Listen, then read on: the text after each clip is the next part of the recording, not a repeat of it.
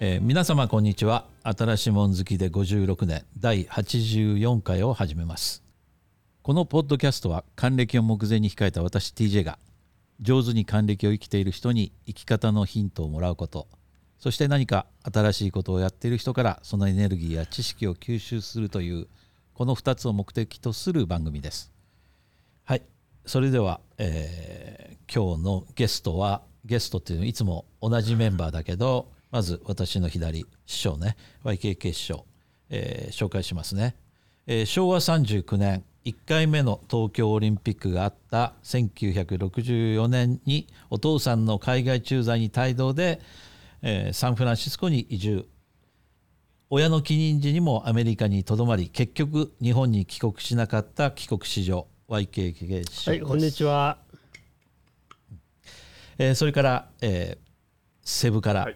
ちょっと遅れて参加だったんで開始時刻が遅れましたがバスターさんね、えーロスメルボルン香港中国のトンガンを渡り歩き今はフィリピンのセブで大型バイクのトライトライアンフを乗り回す、えー不良老人バスターさん、ありがとうございます。よろしくお願いします。今日もそのバイクの、ねえーメンテでちょっと遅れたっていうね素晴らしいですね。うんで毎毎日乗ってるからね、チェーンとか伸びるんですよね。だからそれ詰めなきゃいけないでしょ。いいね、うんでもね、そうそう。素晴らしいじゃないしょですか。うがないよね、ええもうね、この年になってね。いやいやいやいや、ちゃんとメンテしながら乗るっていうところはやっぱりさすがですよね。うんどうしてもこうその辺をほおざなりになるっていうか、なりがちだ危ないですよ、ちょっと。それやんないと。危ないよね 危ない。どうですか？最近あの1週間のご無沙汰でしたが、師匠何かありましたか？あのね、えー先週、あ昨日ですよ、あのーえー、COVID のね、あのワクチンの4回目のもう4回目だもんね。4回目の接種をやってきました。一月以上前からね、香港ではね、老人を対象に4回目の接種が可能になりました。でいつ行こういつ行こうと思っててで全く毎日今日やめたって言って伸ばしの伸ばしのしてて昨日ちょっと天気も悪くてねまあしょうがないから行っちゃおうって言って行ってきました。であっという間に終わっちゃって、えーちょっと副反応でね昨日からね腕は痛いの。これはしょうがないね。23日は多分このままで。ただやたら眠いんですよね、やっぱ副反応ではないかないと思うんですよね。僕もそうだった、す僕はもうすっごい、もうずーっと寝てたっすよ。3, 三回打って。うん、確かにもうなんたかすごく眠いただそれはバスターさんが眠いの打はたなくても、ね。あのワクチン打つ前からでしょ？そうそう。あのう打たなくても確かに眠いけどね。いつも寝てるけど。打たなくてもあの映画を見始めりゃあそうそう。寝れるし。あの007つけたら本読み出しゃ。そうそうそう。iPad は顔に落とすし、ね確か。iPad が落ちるしね、そ痛かったなあれね。うだからそれということで4回目をやってきましたでこれねちょっとね腹立つがムカついてくるのはね 頭かこのあのースマートス スマートフォンにねこのその打った履歴が入るわけですよ、はいうん。そしたらねこれがね今度から3回しかね表示しないの。うん。で1回目がね消えちゃうのよ。だから2回目3回目4回目が残ってんの、せっかく4回やったのに4回出てこないってこれどういうこと？でもそれねえちょっとこうムカつかない？4回って書いてあるからいいんじゃないの、4回？目って書いてある。書いてない書いてないの？書いてないように見えるよね。書いてない。4回目ってわからないね。わからない。それ、うん。それまあ、困る、何かの方法で分かるのかもしれないけどね、うん。ちょっなんかとこう、しちょっとまさくに合わないんですけど。違和感あるね。違和感。違和感っていうか嫌悪感になるからね。そ 腹立つそこまで嫌悪する？あの紙紙とかは一切くれないわけ？そのなんか打ったか。らいやくれました。く紙は。紙にはそれ1234それ取っととけよね。取っといて。うん。それ取っとけよね。うんバスターさんはどうですか、えっとね、僕はね、先週のね、えー金曜日に、あの、娘と、あの、えーかみさんと五男坊が、その、ビスカヤに戻ったんですよ。そのな、投票しに行ったわけ。で、投票しないとね、投票、そうなかあの大統領選があったから。今度大統領って言えばあれじゃない？アメリカに行けない大統領。ボンボンボンマルコス。あそうなの？ボンボンマルコスが。うん。あの彼アメリカに行くと、ん。あの今起訴受けし起訴されてるから、あの捕まっちゃう。のあそうなの、うん。なんかなんかなんか何億ドルかのね罰金を請求されてるんだよ。さん何億米ドル？さ米ドル。3000すごいすごいね3000億ドルですよ。うん、3000億ですよ。3000億ドル？だからもう、絶対俺だって行かないよ、そんなとこ行って。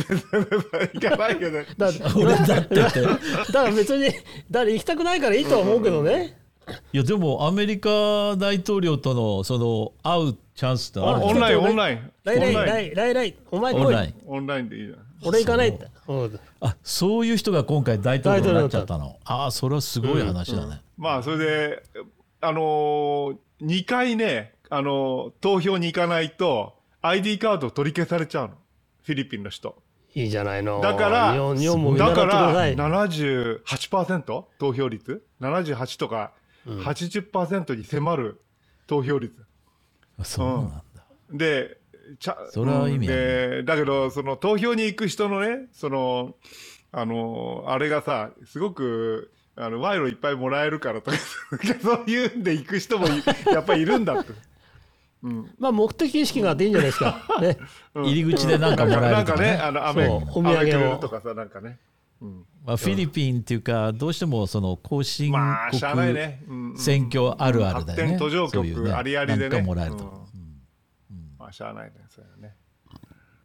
えーでね私の近況っていうとねあのちょっとね、えーこのことについて皆さんにあの今日はそのネタもちょっと話したいんですね、それでその後皆さんのコメント結構コメントをたくさんいただいたんでそれを紹介したいので嬉しいね、コメントが多いのね。あのうん、コメントってのは本当嬉しい、それでねそのコメントの前に、まあ、近況っていうほどじゃないんだけど数日前にあの僕フェイスブックにねある投稿をしたんですね、その投稿っていうのが、えー夜中にね、あのー台湾のスイーツを食べたっていう投稿だったの。はいはいはいはいはい。あの、カロリーゼロ。なんか覚覚えてるでしょ？えてるあのドーナツ食べたらカロリーゼロっていうね、あの、うんそう。それでねその投稿っていうのがちょっとあのまあ台夜中に食べたってこともあって、ちょっと罪悪感をね、感じてで、えー写真撮った時綺麗だったからあげようと思って。でそのスイーツっていうのは台湾の最近のスイーツで下に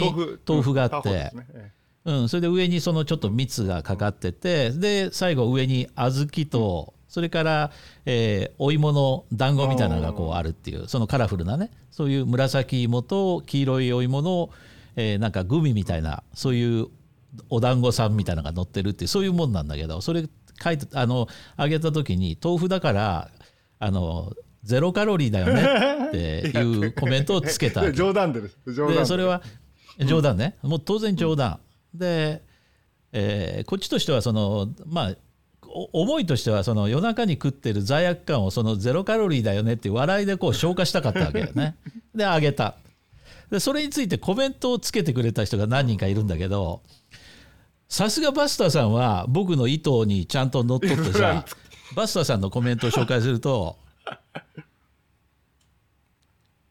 えっ、とねこんなものばかり食べてると痩せちゃうぞって。で で、えーマーズとかスニッカーズとかで糖分を補えって書いてあったのね。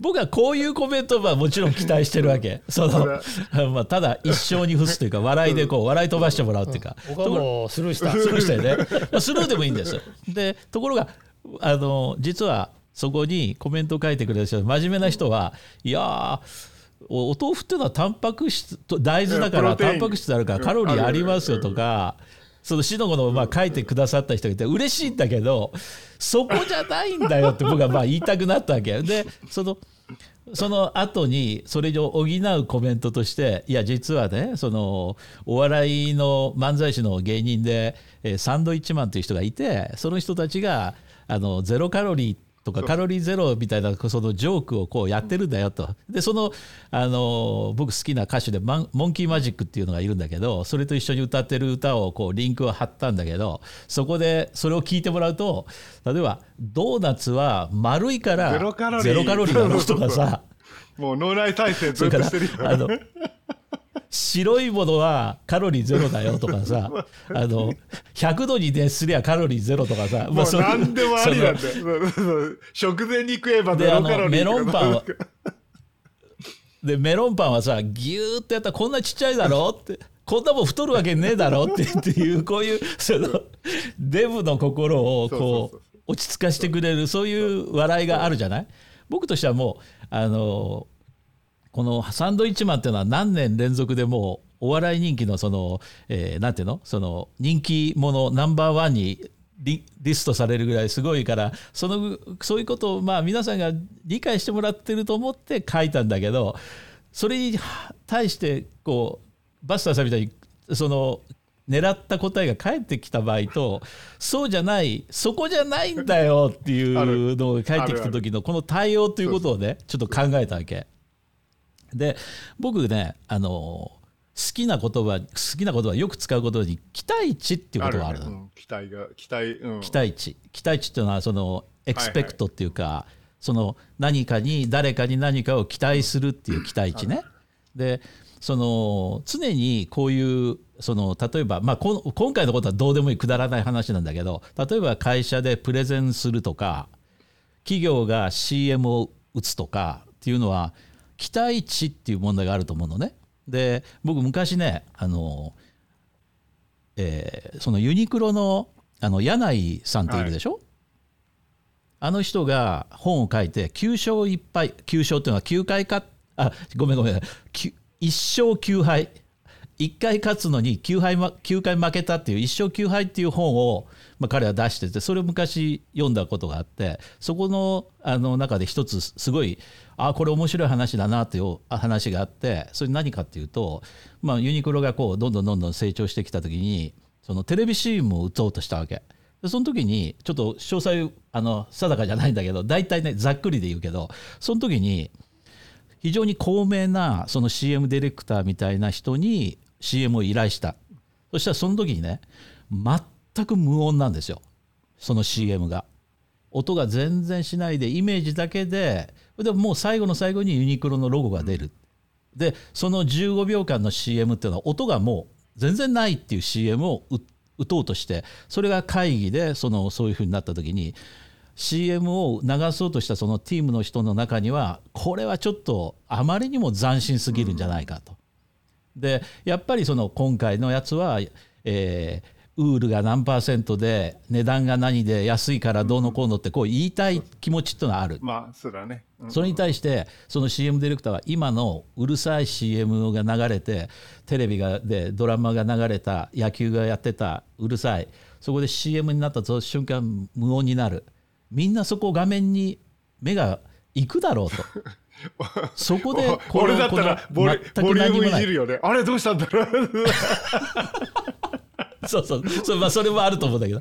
でそこでそのかあの CM 監督がねだったか柳井さんだったか忘れたけどお客さんの期待値を下げないっていう判断をしたと、つまりお客さんは分かってくれるんだと。で分かってるくれる客に我々の洋服を届けるんだと。いうそういう判断をしてそのまま行ったっていうのね。それでまあ実際うまくいったのかどうかちょっとよく覚えてないんだけど。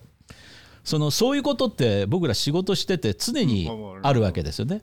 お相手に対して今から自分がプレゼンする相手がどういう人なのかっていうのはある程度期待をしてで期待値をここにして勝負をかけるかそれとも期待値をぐーっと下げてここに対してやるか、そうするとこう下げれば全員が分かるんだけどそのためにはえらい説明が例えば長くなるくどくなるでも期待値をぐーっと上げてそこでポンと何かを投げた時には伝わった瞬間にポンと何かが弾けるというか脳内にこう広がると思うんだよね。例えばさっきの僕の話で言えば、えーいや実はその1回目投稿する時にいや実はそのサンドイッチマンって知ってます？こういう歌出してんですよ。でこんなことあるんですよ。これほら面白いでしょ？メロンパンギュッとしたらこんなちっちゃいからカロリーゼロなんですよ。そっからいくと僕のこの豆腐なんてカロリーゼロどころか痩せちゃうよね ぐらいのことを言ったらもうそれはくどいわけだよね。そうそうそうでそれそんなくどい話そ誰も聞きたくないわけ。どその話今聞いていやーこれはあの TJ さんはすごい成長されたなっていうふうに思いますね。昔の当時さんは当時あの TJ さんはやっぱりそのタイプだったんだよ、あのやっぱりそのかなりそうそう。いや今でも僕その素質があるんですよ。ここでここで笑ってくださいっていうタイプだったね、であの、うん。そう。いや今でもその傾向がすごくあるのね。うん、だから今その話聞いてだから文章を書く時もよりくどく書いてしまう傾向があるからその本当にあのその気持ちは重々分かった上で言ってんだけどでも期待値っていう話を、まあ、今回したかったんだけどそういう、えー、ことをね思ってみん皆師匠なんか多分そんなことを何も考えずに分かったらいいし分かんなかったらそれでいいよ。もうじゃあさようならっていう感じで 書くよね。もうもろそう。師匠はそういうタイプ、うん、その通り師匠そういうタイプだよね。その分かんなかったら別にいいよ。なんだよ。ふんみたいなねでもバスターさんこの気持ち僕の気持ち分かってくれます？昨日ね実は1枚僕昔の写真を TJ さんにお送りしたんですよね。あのあの4人の,、あの女性が着物を着てプールのところで着物を着てでその右側に TJ さんが、あのショーツを履いてにっこり笑ってショーツじゃね。後ろでこんなことしてるあの、あの、ショートパンツ履いて、で、こう、こう、後ろからわーってこういうの出てたんだけど、あれなんで送ったかっていうと、説明も何もなしで僕送っちゃったんだけど、実は昨日の夜、あの、娘と二人で夕食してたんですよ。で、夕食してた時に、うん、ああ、あの、えー、12日が、あのー、来ると、その、うちの犬の小月命日でして、その、犬の写真を、写真を見ながら、あ、こんな、こんなことがあったな、あ、この写真にも写ってる、この写真にも写ってるって、ずっと写真を送っていったわけ。そしたらあの写真がポロって出てきて、うん、あ、当時さんが写ってるって言って、その時にもう、もう、ほんと二人とも泣いたんだ。涙がボワーって出てくるくらい笑ったわけ。それで、その、その興奮冷めやらずうちに、あの、TJ、TJ に僕あの写真を送ったんですよ。だから伝わらなくてもいいと思ったけど、その、本当にね、昨日はね、もう二人でもね、あの、心の底からね、ゲラゲラ笑っちゃった。なんで急にこれ、俺、最近ほら、あの、フェイスブック乗っ取られたりしてさ、なんか写真とかなんか変なメッセージ急に来るじゃん。あれだと思ったん最初。いやだからさいやどこにでもキビが映っててさ、で本当ねあそういうキビの写真が終わった途端にさ、今度どこにでも TJ が出てくるんで、それ以降ね。そういうそういうこと。それでもうあの娘と2人のディナーがですね100倍美味しくなったっていうそういう話だったんですよ。なるほど。いや本当ねもうそのまあそういうね期待値っていうのをちょっと期待値を下げないっていうの、その期待値を下げないっていうのはつまり相手を信用するそこに笑いとかそのえそのっていうのが生まれるような気がしたんでね。その話をちょっとしたかったんだけど、えー、でね次あのそれでそれはそうとして、えー、コメントをまた最近あやっぱり最後にほらいつもあのすごいくどいぐらいにコメントくださいって言うからだと思うんだけどみんな気使って書いてくれて、みんな優しいんだよ。でね、えー、まずねちょっとコメントをだからちょっと前半これから紹介していきたいと思うんですよね。でね、えー、まずね、えー、5月5日のイーロン・マスクのツイッター買収っていうタイトルがあった方にいただいたコメントえー、まず小野理央さん。小野理央さんもよくコメントくださるんですけどもありがとうございます、えー、ツイッター買収のお話ありがとうございます。ツイッターのいろいろな欠点を教えてもらって嬉しいです。ソーシャルネットワークは個人的なアホな非難つきまとう世界だから。まあそ,、まあ、それを玉石混交いろいろあると思うんだけど。まああのね。確かにそういうのもあるよね。で次純坂巻さん、えー、今回も最後まで楽しく聞きました。ありがとうございます。いつも、えー、言論の自由大賛成です。しかしながら私も経験しましたが SNS での発言に異常な反応を示される方がいらっしゃいました。その人と論争を続けると家まで調べられて押しかけてくるのではないか、というほどの勢いでした、ね、まあこういうことってちょっと怖い時あるよね、その議論が白熱してその終わらないっていうこっちがこ師匠と俺の間でもよくあるんだけど師匠は絶対俺の言いっぱなしで終わらせたくない派だよね。最後必ずもう一回入れてくるよね。で俺も同じようにそう思う派だからもう一回俺が入れる師匠もう一回入れてくるんだよね。で延々続くっていうね。こういうことまあそういうことだと思うんだけどいわゆる、えー、ポリティカルコレクトネス等が注目されて以降その手の方が増えているような気がしてなりません。せめて気に食わない投稿は無視する程度の寛容さを保てる方が多い社会を希望しますと。まあ本当その通りだと思いますね。あのやっぱり相あの正義中毒って話もしたことあると思うんだけどどうしてもその相手が間違えてるって思った時に正すことによって自分の気持ちよさをこう感じてしまうとか、えー、っていうようなこともあって。ねこれやっぱりね、この場合はどうか知らないけど、日本ってほらあの匿名天国だから、うん。そうだね。匿名うんだから特にソーシャルメディアの中で匿名でやってる人が多いでしょ？だからそうなっちゃうと思うんだよ、やっぱりちゃんとお互いが分かってやってるとそこまでねもうちょっと抑えられるよね、抑えられると思うんですね。こここれ言ったらら自分がどうのこうのって顔が知れてるとかいろいろ考えるよね、確かにそうだ匿ね名天国ってとこはやっぱりちょっと日本があると思いますね、だからツイッターの買収がところであの危うくなってるって話もあるんですね今。な本当？あうんあのー金額的に折り合わない可能性が出てきてるんだよね。いいじゃんないくらだってさうまくいかないんじゃないかって言ったり。そういうこと言っちゃいけないよねツイッターがね。うん。うんでね、えー次晴海川崎さん。これね香港のに住んでる方なんですよ。うん。で、えーこんにちはトンロワンのフードストリートにあるスタジオシティという、えーレストランバーで待ち合わせ時間に楽しく聞きました。お私の家のすぐ近所なんですよそうだ。うんそうそうそうですね、うん。うちのもう本当すぐそばです。でね TJ さんの語る時事ネタ、ね？時事ネタのフレーズが時事ネタ。俺の話じゃない。けどと聞こえてビールを吹きましたって書いてある確かに。いやそれそうだ。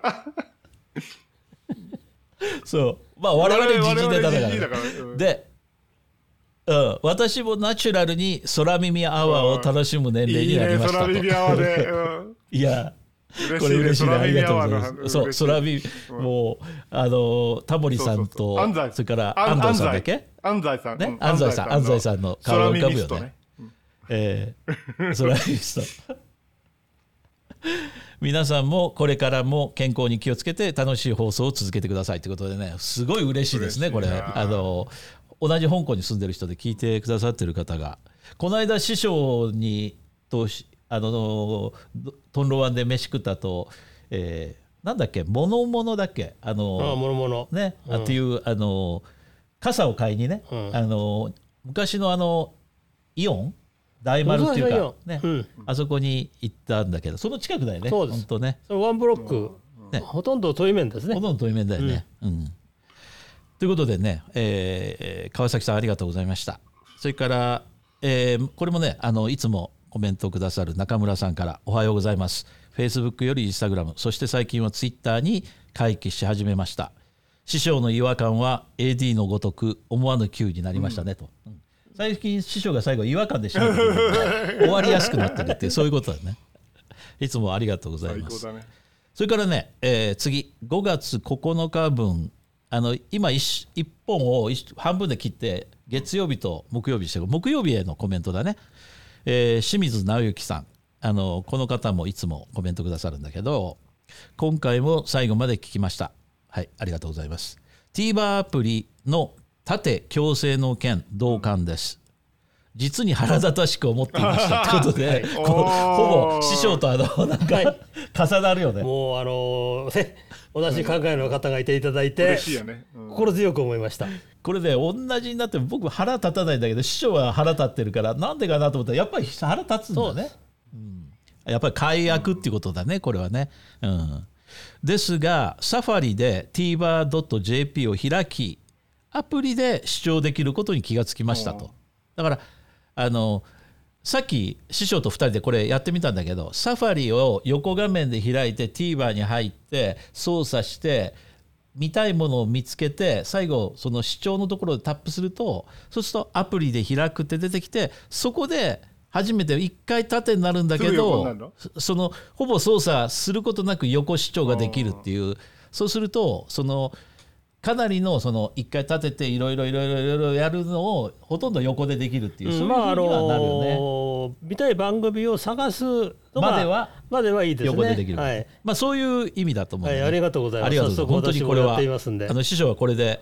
あの苛立ちがぐっと。そうですね。まあ違和感が多少。今からね。多少。でこれで横画面をキープしたままにできますと。で師匠のソーシャルディスタンシング発言に違和感を持ちググってみたところソーシャルディスタンスは人の心理的な距離を指しソーシャルディスタンシングは感染拡大防止のために物理的な距離を取ることを指すそうです。師匠のおかげで東京都の緑のおばはんにしてやられていたことに気づけました。これは受けたね 本当受けた。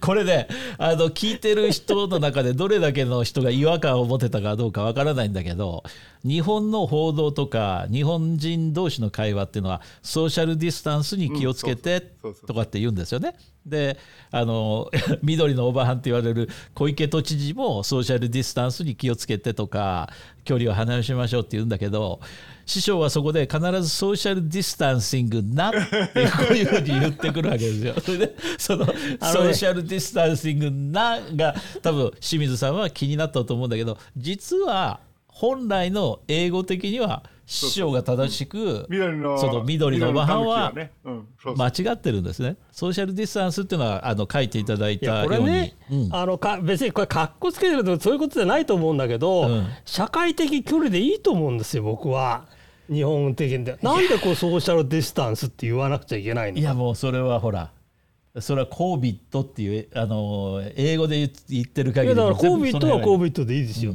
ソーシャルディスタンシングなんですこれは。そう。だからその た正しく言えばソーシャル ING をつけなきゃいけない。そういう問題とそれからもう一つその師匠が言ったみたいに何でもかんでも英語にすんじゃねえよと。その日本語にできるものは日本語にしたらいいじゃねえかっていう、そういうことだよねそういうことです。師匠が言ったのはね、うん。ただそうすると前も言ったけど日本語っていうのはあの揺れが大きいわけ。表現揺れっていうのは。揺れ表記っていうのが。つまり例えば師匠が社会的距離って言った時にむしろその社会的距離？ん？どういうこと？って思うかソーシャルディスタンスって言われたらあソーシャルディスタンスってのは今後人と人とが並ぶ時に空ける距離誰かとあの会った時に空ける距離をソーシャルディスタンスって言うのねっていうことで新しいワードとして出てきてるからそれを単に自分の中に取り込めばそれから以降ソーシャルディスタンスで通じるんだけど社会的距離なんて言われた日にはさえー次誰かが社会的距離って言ってこのその次に空間的距離っていう人もいて何もいてってこういう表現に揺れが生じちゃうと思うんだよね。だからむしろ英語でもうあの決めつけのワードとして出てきた方がたとえ間違ってるとしてもね。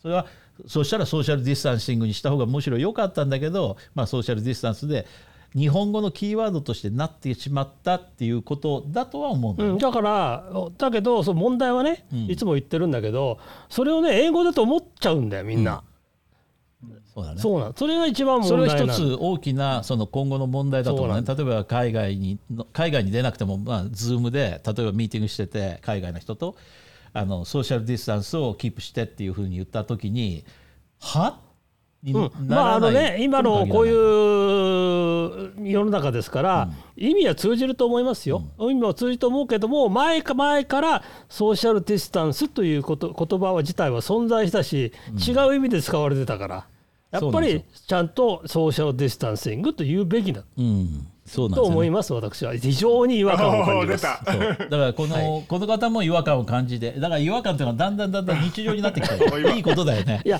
この番組の中だけですから。ということでねあの非常にあの素晴らしい師匠がいつもか心がけてるところのはい。問題提起をしていただいたので、全くその通りでありがとうございました。えーそれからね、えーこれもよくくださる、えー勝正柴田さん柴田さんねありがとうございます。最後まで拝聴いたしました。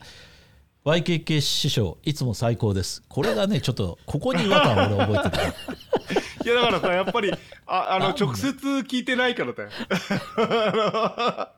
メディア通すと違和感がなくなるんだよ。そうああなるほど。いいあさすがマスターさん大人の発言。あの俺がミスター B を笑ってるけどミスター B が俺のお父さんだったらムカついてぶっ殺してるよね。俺だから今師匠全然違和感なくバンバン来てるからね。ああそうかやっぱりそのうんソーシャルディスタンシング。だ 俺いつも横にいてあのそれ斜めながら生きてるから。アクリルのあアクリルのうんそう言えさ、そのなんてソーシャルディスタンシングのアクリルのあの壁作らなきゃいけないね。板のね。そうそうそう。こっちと向こうだね。で10分ごとにさあのちゃんと気を配ってこの録音してますとかさ言わなきゃいけない。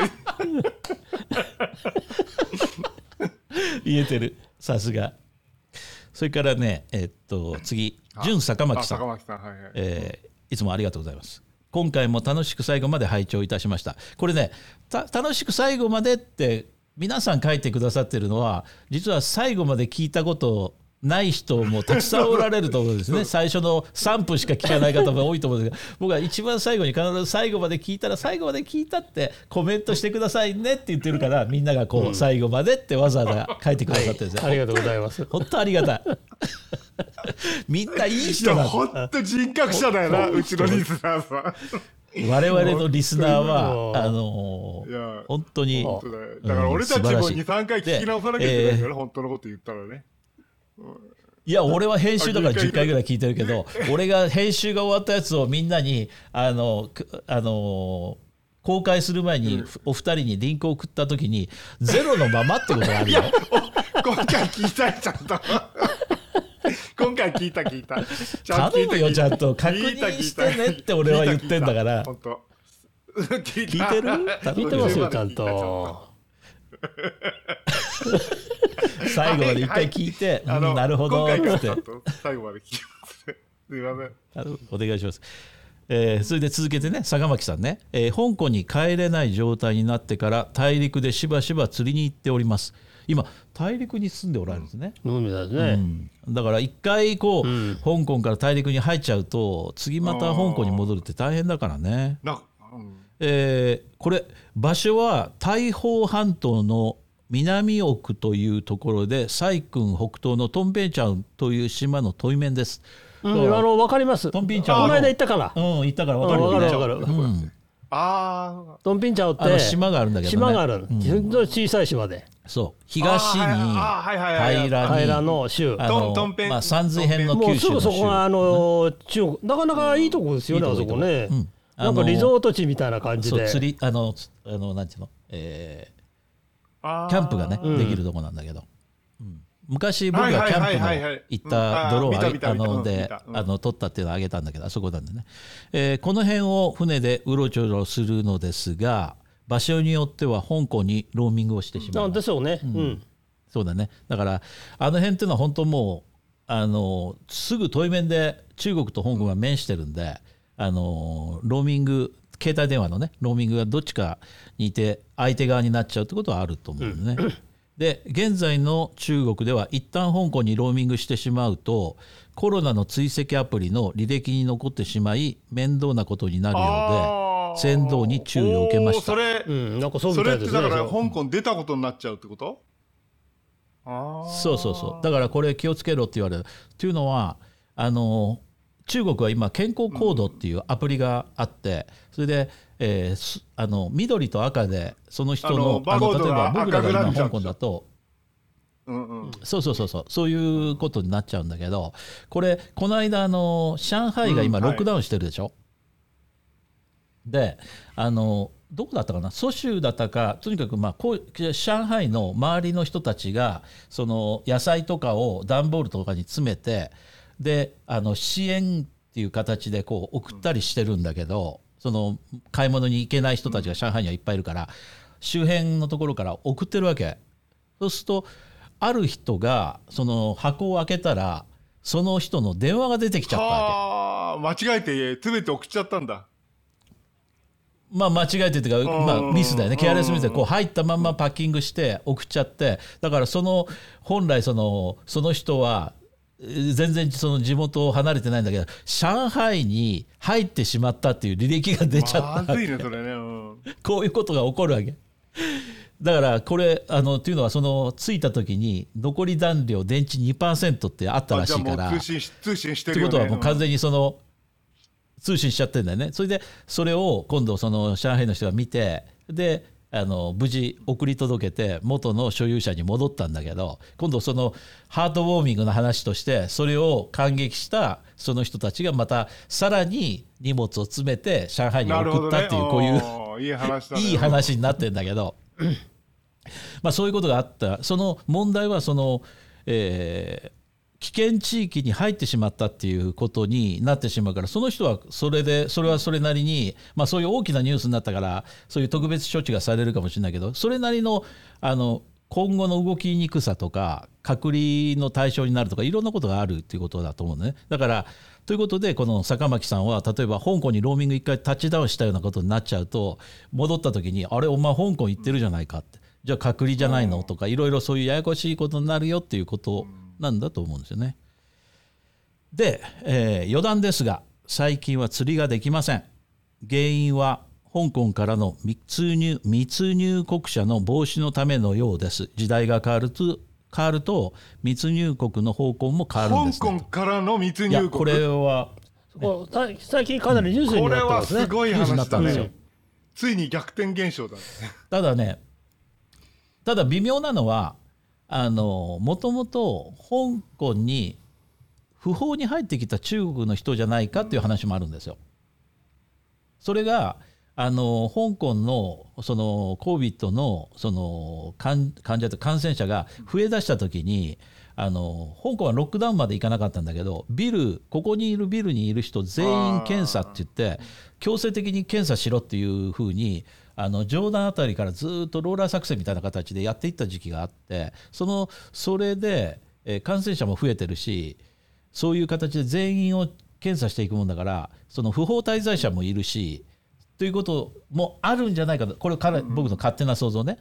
じゃないと香港からわざわざその密入国というかそういう海つああのボート使ったりして中国に入る必要性があんまりないと思うんだよね。でもそういうふうになっちゃってでその人たちが実際中国でこうあの、まあ、捕まったりしたっていう話があってその時に最初ニュースを追いかけてる限りはその人の国籍が中国の人なのか香港の人なのかって僕はニュースそこで見てる限りではあのアナウンスされてなかったから結局どうだったかっていうのことの顛末とあんまりちょっと終えてないんだけど要するに香港の人が怖くなって中国に逃げたっていう単純にそういう話じゃなくてもともと中国の人が香港に来てた、で発覚する。あまあ。その滞在期間を過ぎてもいた、ね。うん。逃げちゃったとかね、そういったことの可能性もあるなと思って僕は見てたんだけど、そんな感じですよ。そうですね。うん。えーそれから小野理央さん。今回もいただきましたありがとうございます。今日も楽しい会話聞きました。バスターさんのバイク映像楽しみです。ってことでこの間のあのそうですね橋をね、えー走り初めっていうの？そうそうそう。竣工式に、うん。でこの間あのバスターさんに言われてお2人ちょっと心の奥底で本当に9キロもあるの？って思ってたんだけど、あのあとバスターさんのあれをちゃんとググって調べて写真も見てちゃんと8 8.9点何キロ？8.9 9キロ近い8.9長い。9キロ弱だよね、うん。で、うん、あそこのかなりあのマクタン島の下のあ西,、えー、と西の下あたりから出てんだね。南あのコルドバっていうところから出てるんですけどね。そうそうそう。そうそうそう。そう南の方からね。コルドバからずっともう街に直結するようなイメージでこう、あのー橋が今回あるんだね。あのセブシティからそのあのなんていうの,、あの南の方のカルカルの方に向かっていくところでもうかなり高速っぽいような道ができてるわけ。アンダーパスになってね、うん、そうだね。もう高速っそこぽいよね。に合流するんですよ。えーまあ、地図地図見てもらうとよよくわかるけど、えーまだねあ Google マップにちゃんとあの載ってない。んですよ。だからわからないんだけど他の、あのー工事の2020年に完成予定だったのかな、多分その頃の写真がこうこうイメージ図みたいなのがいくつかあったから前回のサムネイルに貼ったんだけど、えー第一の橋があの東にあって第二の橋があってそれから第三の今回の橋がかなりあの第西の方に第一っていうのは真ん中なんですよ。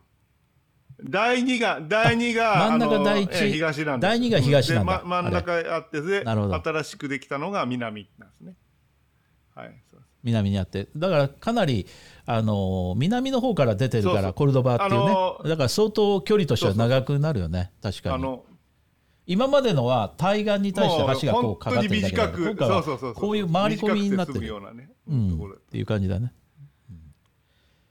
えーということでぜひあのその時に撮ったあのトライハンフそのう、それがね、あのーのー会社からかなんか出るんじゃないかな？出てるはずなんだけど、なかなかわかんないんです。だあの今度どっかで見つけてきます、うん。あの確かにただねあそこはね、はい。フライノーフライゾーンに入っちゃってるんだよね向こう側がコルドバあたりがね。うん、いやそのあのトライアンフセブが出してくれるんじゃないの？なんかそういう動画的なもの。いやそのはずだったんだけどなんかむにゃむにゃになってる。むにゃむにゃになってるね。うんむにゃむにゃ。あむにゃむにゃ。ちょっとハハーレーとのバトルがあって、うん。ね。それ見たかったんだけど。潰されたかもまあいいや。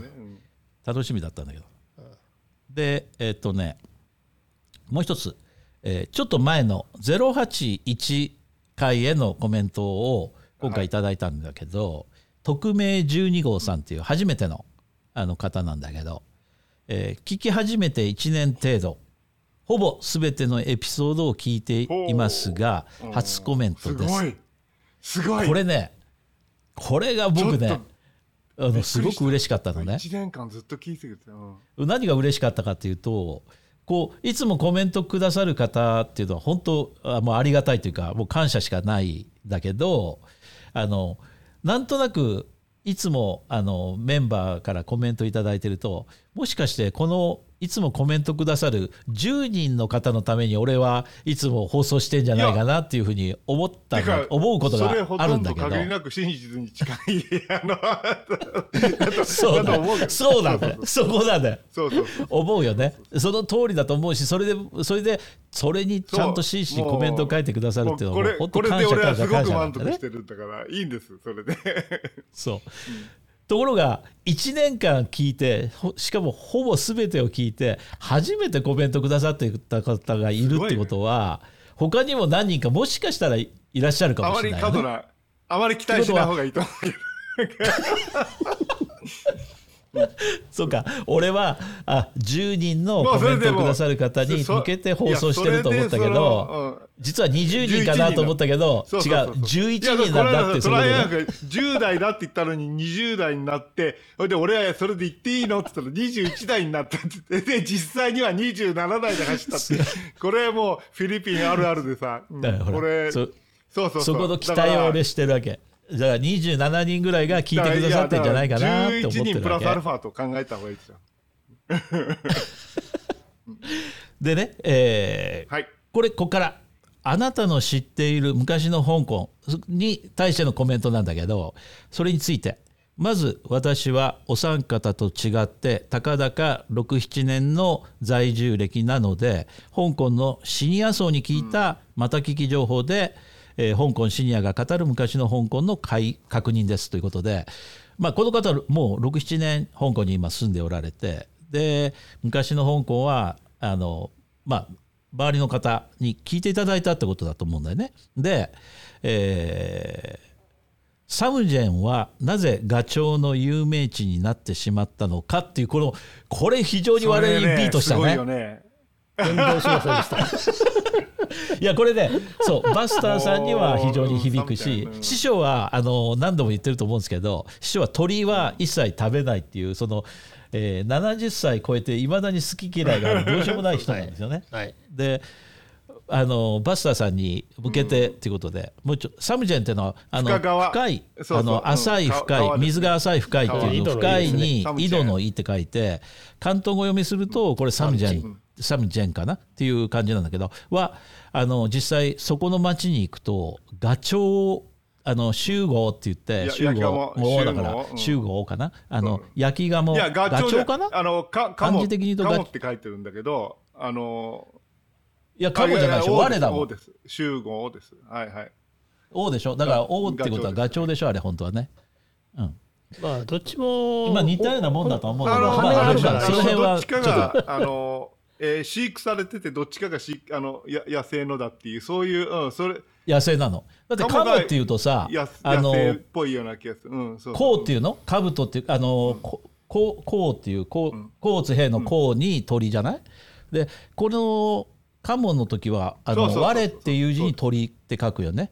だから、おっていうのは多分ガチョウじゃないかなと思うんだけど、まあちょっとそれは、その辺は、とにかくガチョウの有名地になってしまったのか、深いにサムジェンにはたくさんのガチョウ料理専門店がありバスターさんは、えー南南系系そうそうあの能力の脳に木飯店に昔から通っておられたということは聞いています。まあ、ちょっとここで補足するとうん木ね木っていうのはあののあのレストランはあの二文字のレストランっていうのが多くてそう。い一つその屋号の名前が特別な名前があってその後に、えーうん。記録の木って書くんだよね。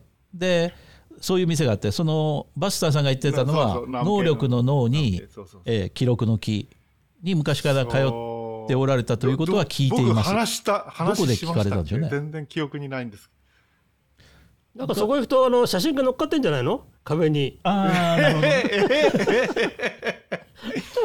あの、えー昔中四系が来ましたとか江沢民が来ましたとか習近平が来ました。そしてその横にバスターさんが来ましたっていうのあれにハマっちゃったんですよ。あの、オーチョンって言ってね、あの、なんていうかね、あの、インテスタントあるし、あのなん。ていうの内臓の、あれを、あの、ピーマンでこう、そうだね。炒める、あの、なんていうか、ラあの、唐辛子の皮だと思ってください。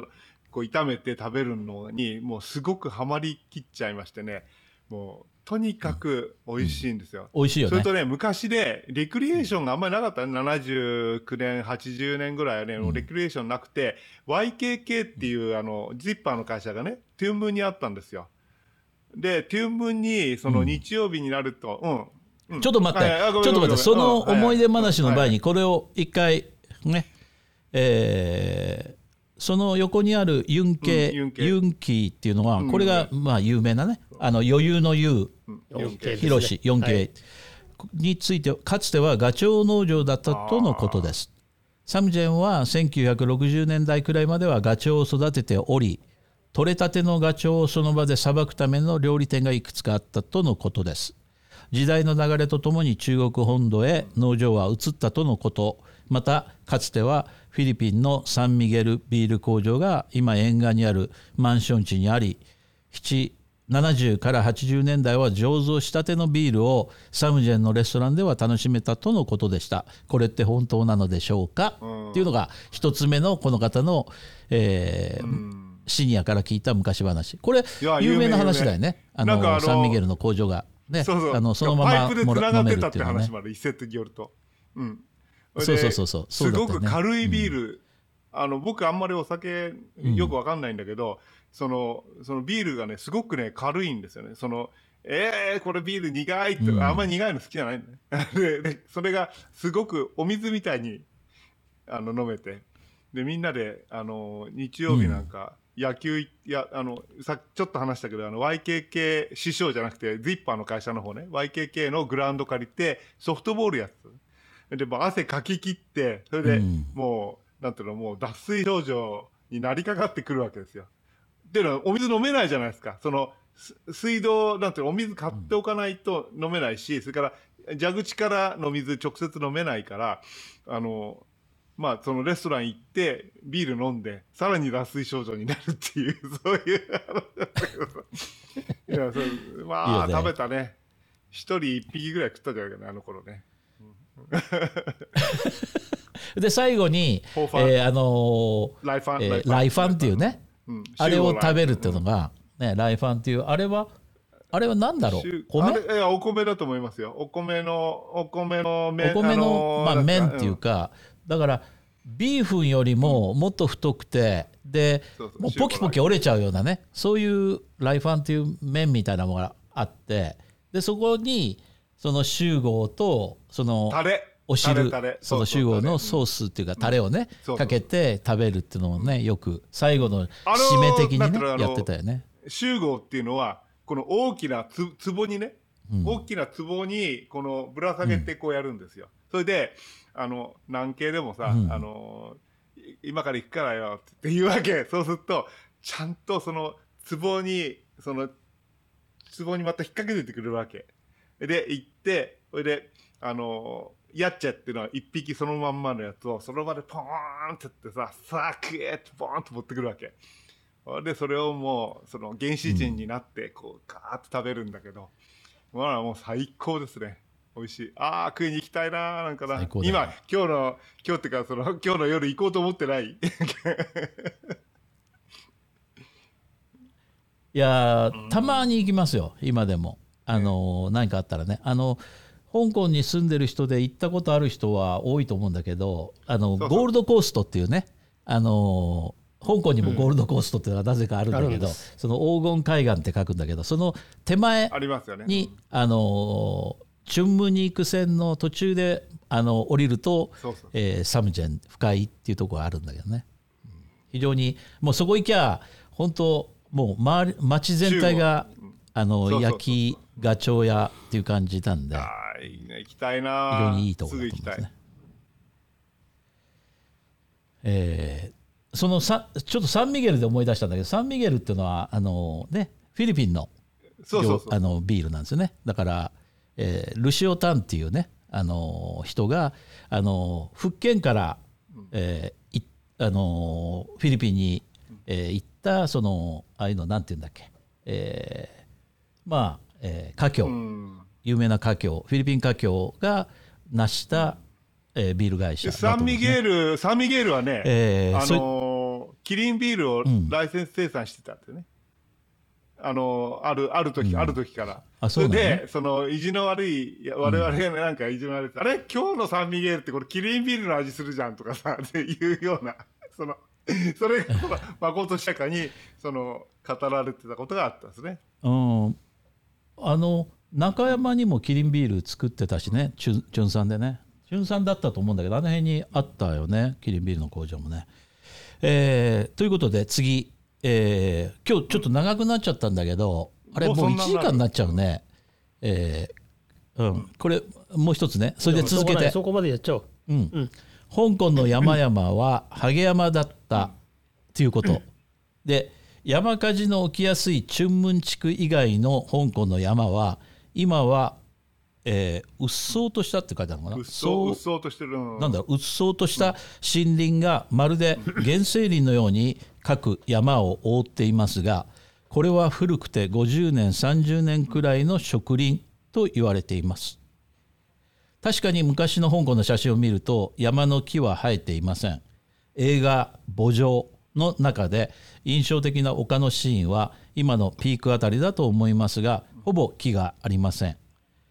もともと山の上に勝手に住んでいた人が言うには電気がなかったので山の木は家で調理などをするために燃やしていた。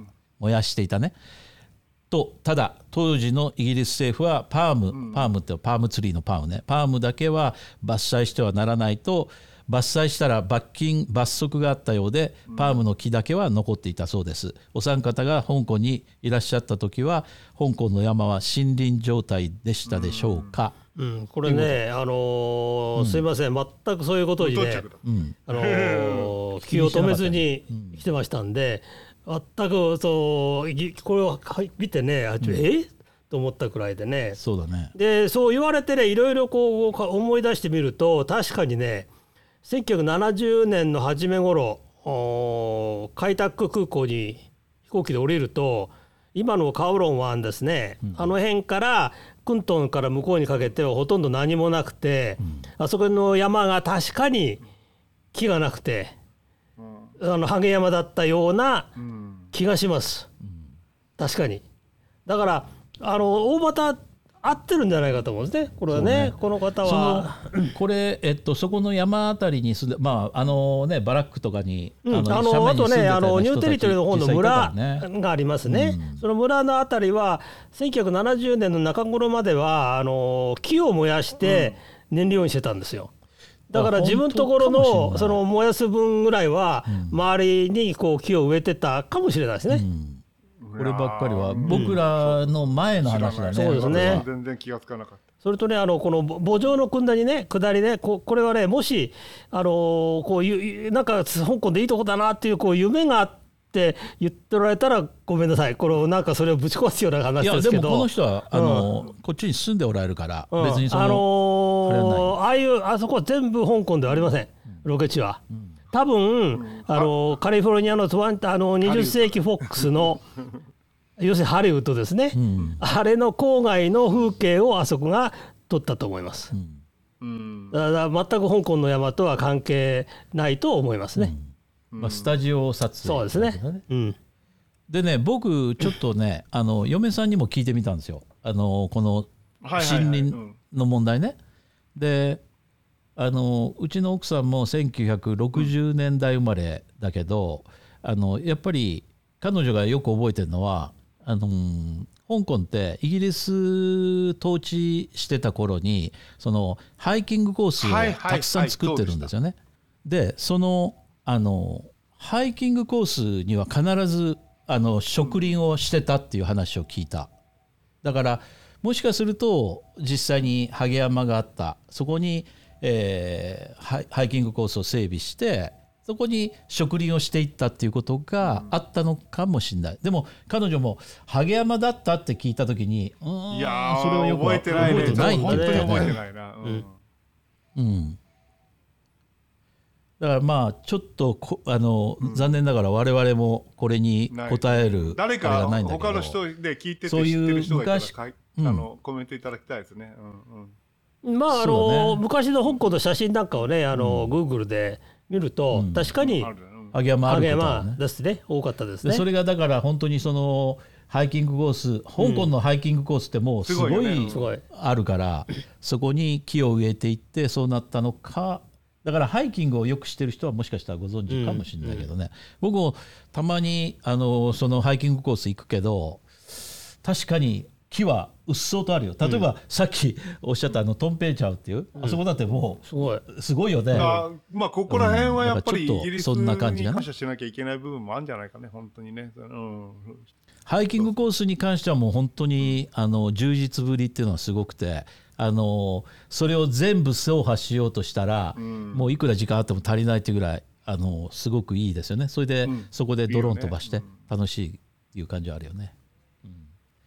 うんえーということでねあのコメントの紹介で今日はいっぱい1時間も話してしまったんですけどあの、はい。月曜日前半こんな感じであありがとうございました。またあの最後まで聞いた方も聞かなかった方もどこまで聞いても コメントをいただければと感謝でにかくコメンすトください。そうそう。コメ皆様のコメントで勇気づけられております、それではまた、はいまた